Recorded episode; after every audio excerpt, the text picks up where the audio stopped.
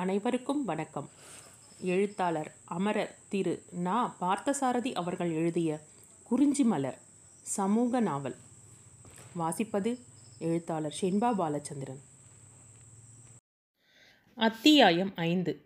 சோதி என்னும் கரையற்ற வெள்ளம் தோன்றி எங்கும் திரை கொண்டு பாய சோதியென்றும் நிறைவு இஃதுலகை சூழ்ந்து நிற்ப ஒரு தனி நெஞ்சம் சோதி என்றதோர் சிற்றுருள் சேர குமைந்து சோறும் கொடுமை இதென்னே பாரதி. மயக்கம் தெளிந்து கண் விழித்த போது ஒரு கணம் தான் எங்கே இருக்கிறோம் என்றே பூரணிக்கு விளங்கவில்லை. ஏதோ ஒரு பெரிய வீட்டில் புதிய சூழ்நிலையில் காற்றை சுழற்றும் மின்விசிறிக்கு கீழே கட்டிலில் படுத்திருப்பதை உணர்ந்தாள். பறக்க பறக்க விழித்தவாறே தன்னை சுற்றிலும் பார்த்தாள். அப்படி அவள் ஒன்றும் புரியாமல் விழித்து பார்த்தபோதுதான் சற்று தள்ளி சோஃபாவில் அமர்ந்திருந்த அந்த அம்மாள் எழுந்து வந்து அருகில் நின்று ஆறுதலாக பேச்சு கொடுத்தாள். புதிய இடமாயிருக்கிறதே என்று என்று கூச்சப்படாதே அம்மா. இதை உன் சொந்த வீடு மாதிரி நினைத்துக்கொள். ஓர் உறவினரை ஊருக்கு வழியனுப்பிவிட்டு ரயில் நிலையத்திலிருந்து காரில் வந்து கொண்டிருந்தேன். டவுன் ஹால் ரோடு முடிந்து மேலகோபுர தெருவிற்குள் என் கார் நுழைய திரும்பிய போதுதான் நீ குறுக்கே வந்து சிக்கிக்கொண்டு அப்படி மயங்கி விழுந்தாய். உன்னை என் காரிலேயே வீட்டிற்கு கொண்டு வந்து விட்டேன். இப்போது நீ எங்கள் வீட்டில் இருக்கிறாய். கீழே விழுந்ததற்கு அதிகமாக ஆண்டவன் புண்ணியத்தில் உனக்கு வேறெந்த விபத்தும் ஏற்படவில்லை. கவலைப்படவோ பயப்படவோ வேண்டாம். தெருவில் வந்து கொண்டிருந்த போது தனக்கு நேர்ந்ததை பற்றி அந்த அம்மா கூறியதை கேட்க வெட்கமாக இருந்தது பூரணிக்கு. என்ன நடந்தது என்பதை அந்த அம்மாள் கூறி விளக்கிய பின்புதான் அவளுக்கு ஒருவாறு புரிந்தது. நா தழுதழுக்க அந்த அம்மாளுக்கு நன்றி சொல்லத் தொடங்கினாள். உங்களுக்கு எப்படி எந்த வார்த்தைகளால் நன்றி சொல்லப் போகிறேன்? தாயைப் போல் வந்து என்னை காப்பாற்றி இங்கே கொண்டு வந்திருக்கிறீர்கள். நன்றி இருக்கட்டும். காரும் வண்டியும் கூட்டமுமாக ஒரே நெருக்கடியாய் இருக்கின்ற நாற்சந்தியில் அப்படித்தான் பராக்கு பார்த்து கொண்டு நடப்பதா பெண்ணி? நல்ல வேலையும் உன் நல்வினையும் உன் பக்கம் இருந்து உன்னை காப்பாற்றி இருக்கின்றன என்றுதான் சொல்ல வேண்டும். மயிரிழையில் தப்பி பிழைத்திருக்கிறாய். இந்த விபத்தில் தப்பிவிட்டேன். நீங்கள் காப்பாற்றி விட்டீர்கள். இதைவிட பெரிய விபத்து ஒன்று இருக்கிறது. ஒவ்வொருவரும் விரும்பியோ விரும்பாமலோ அடைகின்ற விபத்து அது. நீ என்ன சொல்கிறாய்? எதை பற்றி சொல்கிறாய்? வாழ்க்கையை பற்றி சொல்கிறேன். அதுவும் ஒரு விபத்தாகத்தான் எனக்கு படுகிறது. இதை கேட்டு அந்த அம்மாள் சிரித்தாள். தும்பை பூச்சரம் போல் தூய்மை கீற்றாய் தோன்றி மறைந்தது அந்த நகை. ஒழுங்காய் அமைந்த வெண் பல்வரிசை அந்த அம்மாளுக்கு. இந்த வயதில் இப்படி நூற்றுக்கிழவி போல எங்கே பேச கற்றுக்கொண்டாய் நீ? பேசு கற்றுவிட்டதனால் என்ன இருக்கிறது? அறிவுக்கு கற்றவற்றை கொண்டு வாழ்வுக்கு முயல முடிவதில்லை. வாழ்க்கை படிப்பே தனியாக இருக்கிறது. அங்கே ஃபெயிலானவர்களை மேல் வகுப்புக்கு அனுப்புகிறார்கள். பாசானவர்களை கீழ் வகுப்புக்கு அனுப்புகிறார்கள். எல்லாம் தலைகீழாகத்தான் இருக்கிறது. அதை விபத்து என்று கூறாமல் வேறு எப்படி கூறுவது? அந்த அம்மாள் முகம் வியப்பால் மலர்ந்தது. பித்தளை என்று தேய்த்து பார்க்க அ- அலட்சியமாக ஏறிய இருந்த பொருளை தங்கம் என்று கண்டு கொண்டார் போன்ற மலர்ச்சியது. ஏதோ நடுத்தெருவில் மூர்ச்சையாகி விழுந்த பெண் சற்று நேரத்திற்கு வைத்திருந்து விட்டு வீட்டுக்கு அனுப்பிவிடலாம் என்ற சாதாரண எண்ணம் மாறி பூரணியின் மேல் அந்த அம்மாளுக்கு அக்கறை விழுந்தது. மனோரஞ்சித பூ எங்கிருந்தாலும் எப்போதிருந்தாலும் அதனால் மணக்காமல் இருக்க முடியாது. பேராசிரியர் அழகிய சிற்றம்பலம் தம் பெண்ணை அறிவு பிழம்பாய் உருவாக்கிவிட்டு போயிருந்தார். அவள் எங்கே பேசினாலும் யாரிடமும் பேசினாலும் எப்போது பேசினாலும் மனோரஞ்சித மனம் போல் சொற்களில் கருத்து மணக்கிறது. அந்த மனத்தை நீக்கி பேச அவளாலேயே முடியாது. நிறைய படித்திருக்கிறாய் போலிருக்கிறதே. உன்னை பற்றி எனக்கு கொஞ்சம் சொல்லம்மா. பட்டு கத்திரிப்பது போல் அழகாகவும் அளவாகவும் பேசுகிறாயே நீ. தன்னை பற்றி அந்த அம்மாளிடம் சொல்லி அறிமுகப்படுத்திக் கொள்ள வேண்டியது அவசியம்தானா என்ற தயக்கத்துடன் அந்த தாய்மை கனிந்த முகத்தை நிமிர்ந்து பார்த்தாள் பூரணி. காலையில் குளிக்கும் பொழுது மனம் குமுறி அழுத சமயத்தில் நினைவு வந்ததே தாயின் முகம். அது மறுபடியும் அவளுக்கு நினைவு வந்தது. அதிக முதுமை என்றும் சொல்வதற்கில்லை. அதிக இளமை என்றும் சொல்வதற்கில்லை. நடுத்தர வயதுக்கு சிறிது அதிகமான வயதுடையவளாக தோன்றிய அந்த அம்மாளின் முகத்தில் ஒரு சாந்தி இருந்தது. பூரணி தன் மனத்தை மெல்ல மெல்ல நெகிழச் செய்யும். ஏதோ ஒரு உணர்வை எதிரே இருந்த முகத்தில் கண்டாள். நான் உன்னை பற்றி கேட்பது தவறானால் மன்னித்துவிடு விருப்பம் இருந்தால் என்னிடம் சொல்வதில் தவறில்லை. நிறைய விரக்தி கொண்டவள் மாதிரி வாழ்க்கையே விபத்து என்று கூறினாயே. அதிலிருந்தும் உன்னை காப்பாற்ற முடியுமா என்று அறிவதற்காகத்தான் இதை விசாரிக்கிறேன். பூரணி சுருக்கமாக தன்னை பற்றி சொன்னாள். குடும்பத்தின் பெருமைகளை சொல்லி பீச்சிக்கொள்ளவும் இல்லை. குறைகளாகச் சொல்லி அழவும் இல்லை. சொல்ல வேண்டியதை அளவாகச் சொல்லி தன்னை அறிமுகப்படுத்திக் கொண்டாள். உன் தந்தையாரை பற்றி நான் நிறைய கேள்விப்பட்டிருக்கிறேன் அம்மா. அவருடைய புத்தகங்கள் கூட இரண்டொன்று படித்திருக்கிறேன். எனக்கும் சொந்த ஊர் மதுரைதான். நீண்ட காலமாக கடலுக்கு அப்பால் இலங்கையில் இருந்துவிட்டு இப்போதுதான் ஊரோடு வந்துவிட்டோம் எங்களுக்கு அங்கே நிறைய தேயிலை தோட்டங்கள் இருந்தன. என் கணவர் காலமான பின் என்னால் ஒன்றும் கட்டி காத்து ஆள முடியவில்லை. எல்லாவற்றையும் விற்றுக்கொண்டு ஊரோடு வீட்டோடு வந்தாயிற்று. எனக்கு இரண்டு பெண்கள். ஒருத்தி பள்ளிக்கூடத்தில் எட்டாவது படிக்கிறாள். மூத்தவள் கல்லூரியில் படிக்கிறாள். ஏதோ கடவுள் புண்ணியத்தில் நடந்து கொண்டிருக்கிறது. உங்கள் பெயரை நான் தெரிந்து கொள்ளலாமா அம்மா? என்னை மங்களேஸ்வரி என்று கூப்பிடுவார்கள் பூரணி. பார்த்தாயோ இல்லையோ நான் எவ்வளவு மங்களமாக இருக்கிறேன் என்பதை. அந்த அம்மாள் சிரித்துக்கொண்டே வேடிக்கையாக சொல்லுவது போல்தான் இப்படி சொன்னாள். ஆனாலும் அந்த சொற்களின் ஆழத்தில் துயரம் புதைந்திருப்பதை பூரணி உணர்ந்தாள். சிரிப்பில் எப்போதுமே இரண்டு வகை. சிரிப்பதற்காக சிரிப்பது சிரிக்காமல் இருக்கக்கூடாதே என்பதற்காக சிரிப்பது. இரண்டாவது வகை சிரிப்பில் துன்பத்தின் ஆற்றாமை ஒளிந்து கொள்கிறது. மங்களேஸ்வரி அம்மாயார் தன் நிலையை பற்றி கூறிவிட்டு சிரித்த சிரிப்பில் ஆற்றாமையே தெரிந்தது. வாழ்க்கை ஒரு விபத்து என்று தான் கூறியபோது அந்த அம்மாளின் வதனத்தில் மலர்ந்த தூய நகையையும் இந்த துயர நகையையும் மனத்திற்குள் ஒப்பிட்டு சிந்தித்தாள் பூரணி. மெதுவாக கட்டிலில் எழுந்து உட்கார்ந்து கொண்டு பார்த்தபொழுது ஜன்னல் வழியாக தெருவின் ஒரு பகுதி தெரிந்தது. அது தானப்ப முதலி என்று பூரணி அனுமானித்து கொண்டாள். தன் அனுமானத்தை உறுதிப்படுத்திக் கொள்வதற்காக இது தானப்ப முதலி தானே? என்று அம்மாளை கேட்டாள். ஆமாம் என்று பதில் வந்தது. பார்க்கும்போது செல்வ செழிப்பை காட்டும் பெரிய வீடாகத்தான் தோன்றியது. பளிங்கு கற்கள் பதித்த தரை சுவர் நிறைய பெரிய பெரிய படங்கள் திரும்பின பக்கமெல்லாம் ஆள் உயரத்திற்கு நிலை கண்ணாடிகள் பட்டு உரை போர்த்திய பாங்கான சோஃபாக்கள் விதவிதமான மேஜைகள். வீட்டில் செல்வச் செழுமை தெரிந்தது. வீட்டுக்குரியவளிடம் அன்பின் எளிமை தெரிந்தது. தரையிலும் சுவரிலும் செல்வம் மின்னியது தாய்மை மின்னியது அடங்கி ஒடுங்கி இருந்த பண்பு மின்னியது. ஓடியாடி திரிந்த உலக வாழ்வு இவ்வளவுதான் என்று வாழ்ந்து மறந்த அசிதி தெரிந்தது. வாழ்ந்து முடித்த அலுப்பு தெரிந்தது. குழந்தையின் சுட்டு விரலில் பாலை தோய்த்து கோடிழுத்த மாதிரி நெற்றியில் வரி வரியாக திருநீர் துலங்க மலர்ந்த நெற்றியோடு மங்களேஸ்வரி அம்மையார் பூரணியின் அருகில் வந்து நின்றாள். என்னம்மா இப்படி பார்க்கிறாய்?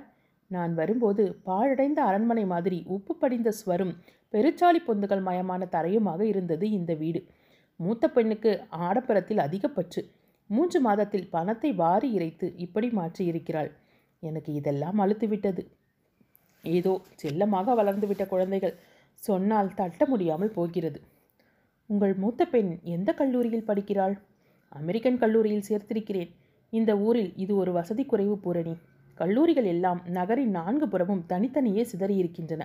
காலையில் தல்லாக்குளம் போனால் ஐந்து மணிக்கு வீடு திரும்புகிறாள். கார் இருக்கிறது டிரைவர் இருக்கிறான். இந்த பெரிய வண்டியில் போய் வர வெட்கமாக இருக்கிறதாம் அவளுக்கு. சிறியதாக ஒரு புது கார் வாங்கி தர வேண்டுமாம். அதுவரையில் பஸ்ஸில் தான் போவேன் என்று பிடிவாதமாய் போய் வந்து கொண்டிருக்கிறாள். சிறிய காருக்கு சொல்லி இருக்கிறேன் பணத்தை கொடுக்கிறேன் என்றாலும் கார் சுலபத்திலா கிடைக்கிறது? இந்த ஊரில் இரண்டு பெண்கள் கல்லூரிகள் இருக்கும்போது எப்படி ஆண்கள் கல்லூரியில் சேர்க்க மனம் வந்தது உங்களுக்கு? இந்த கேள்வியை துணிந்து கேட்டுவிட்ட பின் அந்த அம்மாள் முகத்தை பார்த்தபோது கேட்காமல் இருந்திருக்கலாம் என்று பட்டது பூரணிக்கு. இந்த விஷயத்தில் நான் கொஞ்சம் முற்போக்கான கருத்துடையவள் பூரணி. பெண்கள் வாழ்க்கை முழுவதும் ஒரே வட்டத்தில் பழக வேண்டியிருக்கிறது. திருமணமாகும் முன்னும் சரி பின்னுமான சரி. மாறுபட்ட சூழ்நிலையில் பழக வாய்ப்பே இல்லை அவர்களுக்கு. படிக்கின்ற காலத்திலாவது அந்த சூழ்நிலை அவ அவர்களுக்கு கிடைத்தால் பிற்கால வாழ்வுக்கு நல்லதென்று நினைக்கின்றவள் நான். பூரணி மெல்ல சிரித்தாள். பிறரோடு கருத்து மாறுபடும் போது முகம் சிவந்து கடுகடுப்போடு தோன்றும் பெரும்பாலோர்க்கு ஆனால் பூரணியின் வழக்கமே தனி. தனக்கு மாறுபாடுள்ள கருத்து காதில் விழும்போது அவள் மாதுளைச் செவ்விதழ்களில் புன்னகை ஓடி மறையும். அப்பாவிடமிருந்து அவளுக்கு கிடைத்த பயிற்சி அது. பூரணியின் புன்னகையை மங்களேஸ்வரி அம்மாள் பார்த்துவிட்டாள். வட்டத்திற்கு மூளைகள் இல்லை என்பது தானே கணிதம். பெண் மாறுபட்ட சூழ்நிலையில் பழகினாலும் பெண் தானே. பெண்மையின் வாழ்க்கை ஒழுங்குகளே தனி. அவை வட்டத்தைப் போல் அழகானவை. சதுரமாகவும் இருக்க வேண்டுமென்று நாம நினைப்பதுதான் பெரும் தவறு. வாழ்க்கைக்கு சதுரப்பாடு தான் முக்கியம்.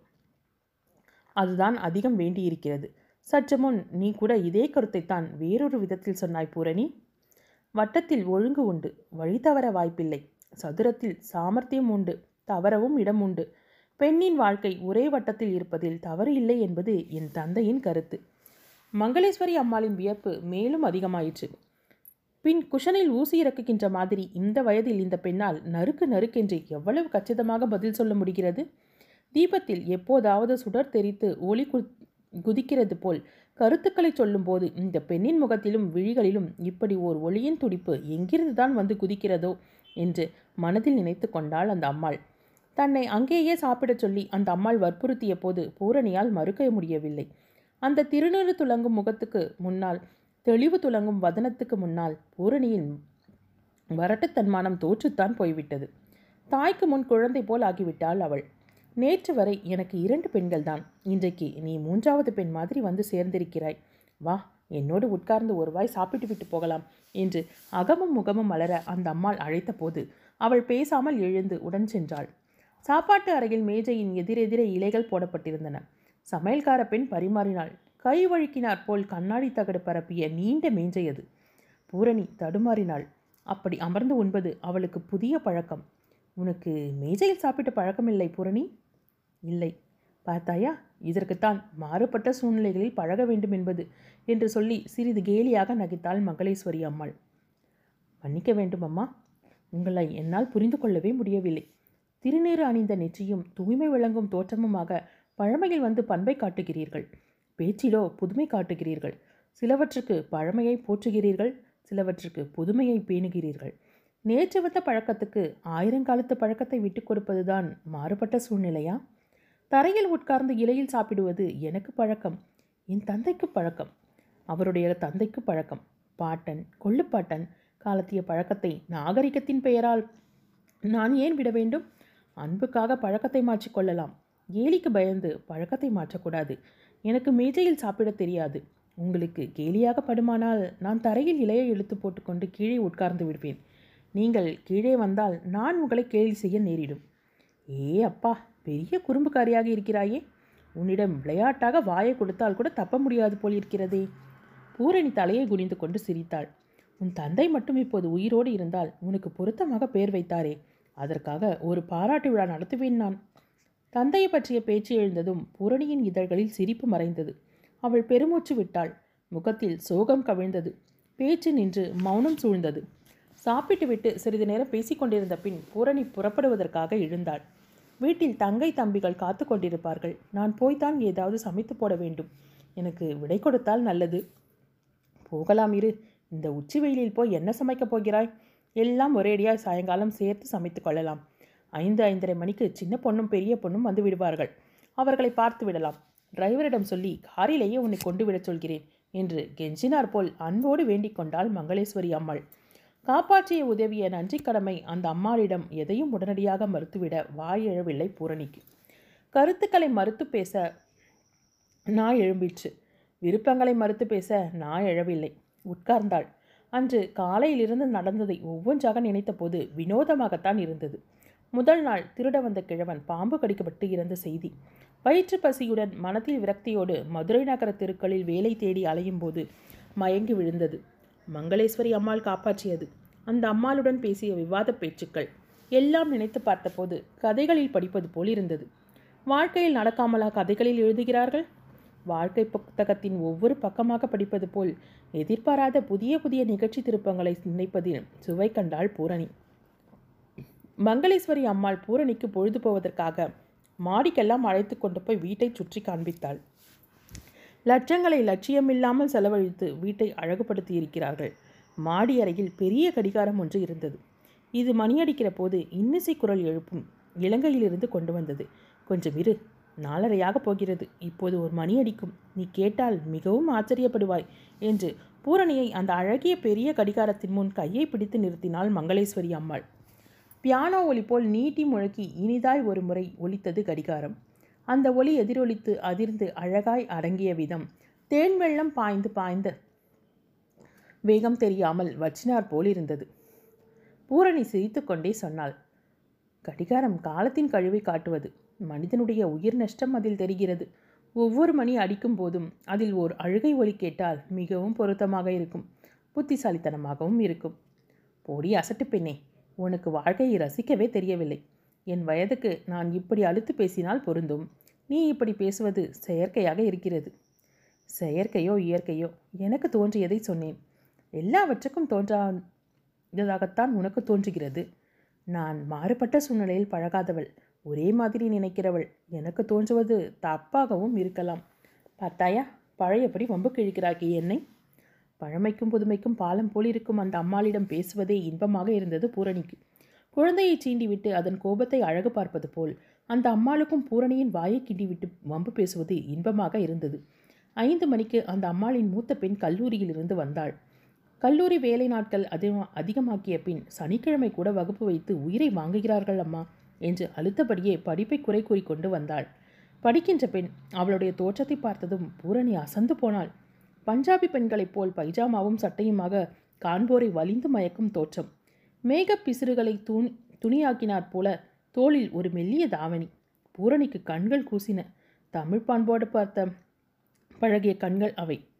பெண் அழகாயிருக்கலாம். அது அவளுடைய தவறு இல்லை. ஆனால் அழகாயிருப்பதாகத்தானே பிறரை நினைக்க செய்ய வலிந்து முயல்வது எத்தனை பெரிய பாவம் என்று அந்த பெண்ணின் கோலத்தை கண்டபோது பூரணி எண்ணினாள். எண்ணியதை யாரிடம் சொல்வது?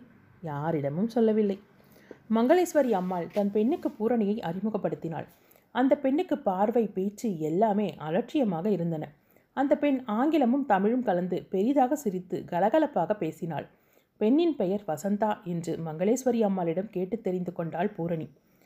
சிறிது நேரம் பேசினோம் என்று பேர் செய்த பின்னர் பூரணியை கீழே வி- தனியே விட்டு இரட்டை பின்னல் சுழல மாடிக்கு போய்விட்டாள் வசந்தா.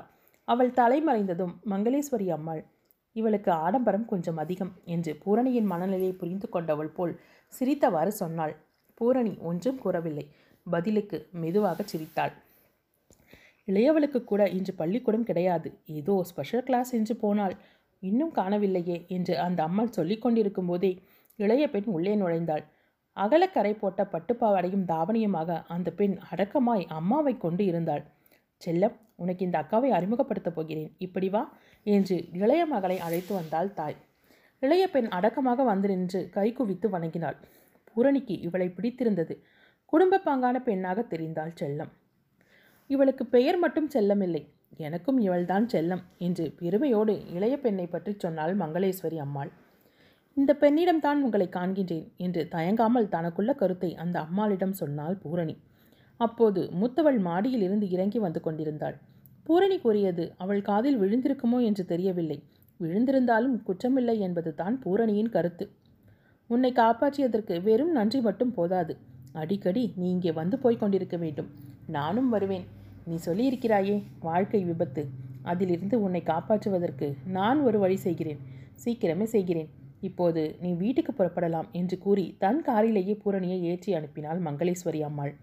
பூரணி புறப்பட்டாள். தானப்ப முதலி தெருவிலிருந்து திரும்பி மேலகோபுர தெருவில் கார் நுழைந்தது. மாலை மயங்கி இரவு மலரும் நேரம் வீதியிலே விளக்கொளி வெள்ளம். கண்ணாடி மேல் விழுந்த உளுந்துகள் சிதறி பெய்வது போல் கும்பல் கும்பலாக மக்கள்.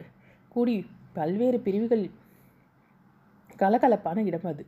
சினிமாவிற்கு நிற்கிற கியூ வரிசை கடைகளின் கூட்டம் நீளமும் சிவப்புமாக விளம்பரம் காட்டும் மின்சார குழல் விளக்குகள் எல்லாம் பார்த்து கொண்டே பூரணி காரில் சென்றாள். கடைகளில் மின்விளக்குகளின் நியாயம் மொத்தமாகவும் சில்லறையாகவும் எரிந்து கொண்டிருந்தது. வியாபாரம் சுறுசுறுப்பாக நடக்கின்ற கூட்ட நேரம். வடக்கத்திக்காரன் கடை ஒன்றிலிருந்து சப்பாத்தி நெய்யில் புரளும் மனம் மூக்கை துளைத்தது. சோதி என்னும் கரையற்ற வெள்ளம் தோன்றி எங்கும் திரை கொண்டு பாய்வது போன்று இலக்கின்ற அந்த வீதி. காரின் வேகத்தில் ஓடுகிற திரைப்படம் போல அந்த காட்சிகளை பார்த்து கொண்டே போன அவள் மனத்தில் சோர்வு வந்து புகுந்தது. வீட்டையும் பசியோடு விட்டு வந்த தங்கை தம்பியரையும் நினைக்கிற போது கவலை வந்து நினைந்தது. கார் திரும்பி திரும்பி வழிகளையும் வீதிகளையும் மாற்றிக்கொண்டு விரைந்தது. சாயங்காலம் கமலாவை வீட்டுக்கு வரச் சொல்லியிருந்தேன். அவள் வேறு வந்து காத்திருப்பாள். குழந்தையிடம் பேச்சு கொடுத்துவிட்டு நிலைமையை தெரிந்து கொண்டிருந்தாள். ஆனால் அவள் முகத்தை ஏறெடுத்து பார்க்கவே வெட்கமாக இருக்குமே.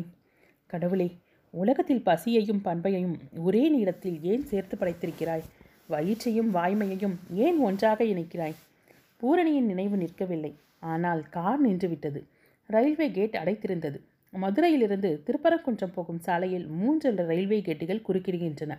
அந்த சாலையில் அது ஓர் ஓயாத தொல்லை. ஆண்டாள்புரத்துக்கு அருகில் உள்ள கேட் மூடியிருந்தது. தெற்கே இருந்து எக்ஸ்பிரஸ் போகிற நேரம். எக்ஸ்பிரஸ் போயிற்று. கேட் திறந்தார்கள். கார் மறுபடியும் விரைந்து வீட்டு வாசலில் போய் எல்லோரும் காணும்படி காரிலிருந்து இறங்க விரும்பவில்லை அவள். வீதி முகப்பில் மயில் மண்டபத்துக்கு அருகிலேயே இறக்கி கொண்டு விட்டாள். அம்மா வீட்டை பார்த்து கொண்டு வரச் சொன்னாங்களே என்றான் டிரைவர். அவனுக்கு அங்கே நின்றே தன் வீட்டை அடையாளம் காட்டிவிட்டு நடந்தாள் பூரணி. கார் திரும்பி போயிற்று. வீட்டு வாசலுக்கு வந்தவள் வீடு பூட்டியிருப்பதைக் கண்டு திகைத்தாள். குறிஞ்சி மலரும்.